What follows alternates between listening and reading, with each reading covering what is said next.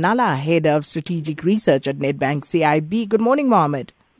Morning, Sakina. Morning to the listeners.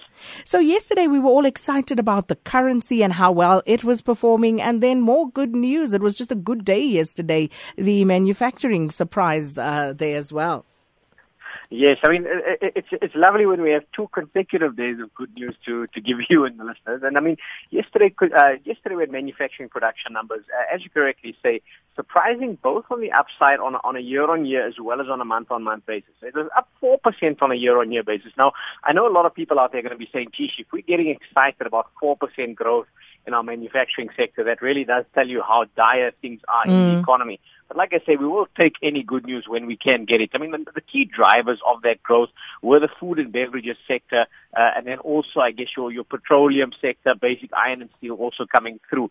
So uh, a pretty respectable performance almost across the board. There were some patches of weakness that came through, uh, and this data, Sakina, correlating with the, the, the PMI numbers that come out uh, slightly ahead of the manufacturing data, but serves as a little bit of a leading indicator. We've had a little bit of a bounce in terms of that, uh, that BER PMI number over the course of the last two months, and that correlating with a short-term uplift in terms of manufacturing. Uh, something else, however, that I did pick up uh, for the listeners that are keen, go and have a look at the Stats SA website. I mean, they've done so much of work around that. It's really looking quite impressive. Uh, but the, the, thing I picked up was actually a release out of their, their, their, their quarterly financial statistics report, and that looks at the average profit earned by South African businesses. And if you actually have a look at that over the course of the last several years, it's now the margins actually declined down to around 5% as an average compared to 9% that, uh, that we were at around 10 years ago. So that's showing you that the general level of profit in the economy has deteriorated. Uh, manufacturing, however, if you compare the last quarter, uh, that's the end of last year to the end of the first quarter this year. The weaker rand has resulted in a little bit of an uplift. We saw the average manufacturing uh, margin move from around 4% to 5%. So keep an eye on that. But certainly, I, I think we're excited because it's better than, than expectation. Uh, but by and large, at 4%, it does still reflect an economy that does remain in a very difficult space. The other thing we were keeping an eye on was the oil price and a bit of a rebound there, Mohammed. Yeah, this, this distresses me a little bit because we, we started off the week, we're down at $45, and I thought, yes, long may this last. I want to see this oil price a little mm. bit lower.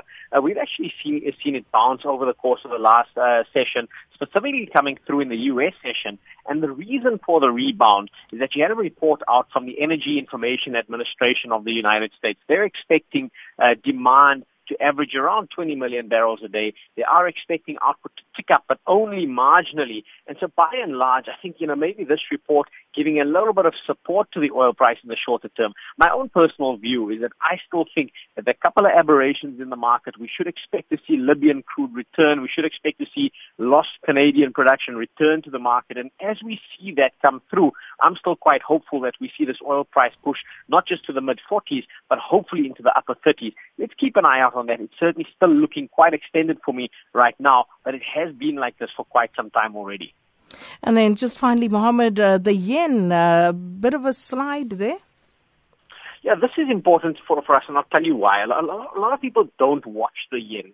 Uh, but why it's important for South Africans is if you have a look at the yen, it's very much a litmus indicator in terms of global risk appetite. And if you see a weaker yen come through, that generally tends to be supportive of risk appetite. It tends to be supportive of a rally in things like the rand, uh, and our market. And so we've actually seen that yen uh, a, a, a weaken a little bit from around 100 against the US dollar. It's currently sitting around 104. Now, it's, it's trading off its weakest levels uh, over the overnight session simply because the Japanese, one of their ministers came out and said that they're not considering what's called helicopter money. And that's, that's a type of stimulus to try and get the Japanese to spend and get their growth in the economy coming through.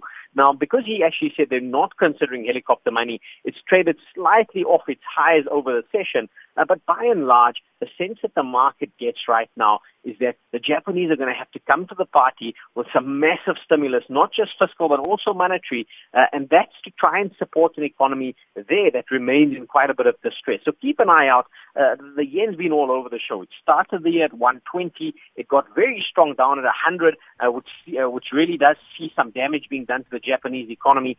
Overnight, it got to 105, and now it's at 104. So keep an eye out. We've got the BOJ coming through next week. Uh, this week, we've still got the BOE meeting. Uh, we'll talk about that tomorrow. Uh, but uh, like I say, still quite fluid. For now, seeming to be supportive of risk appetite globally, which is obviously good news continuing for, for the RAND and for risk assets. Well, Mohammed will do just that tomorrow. Thank you so much, Mohammed Nalla, Head of Strategic Research at Nedbank.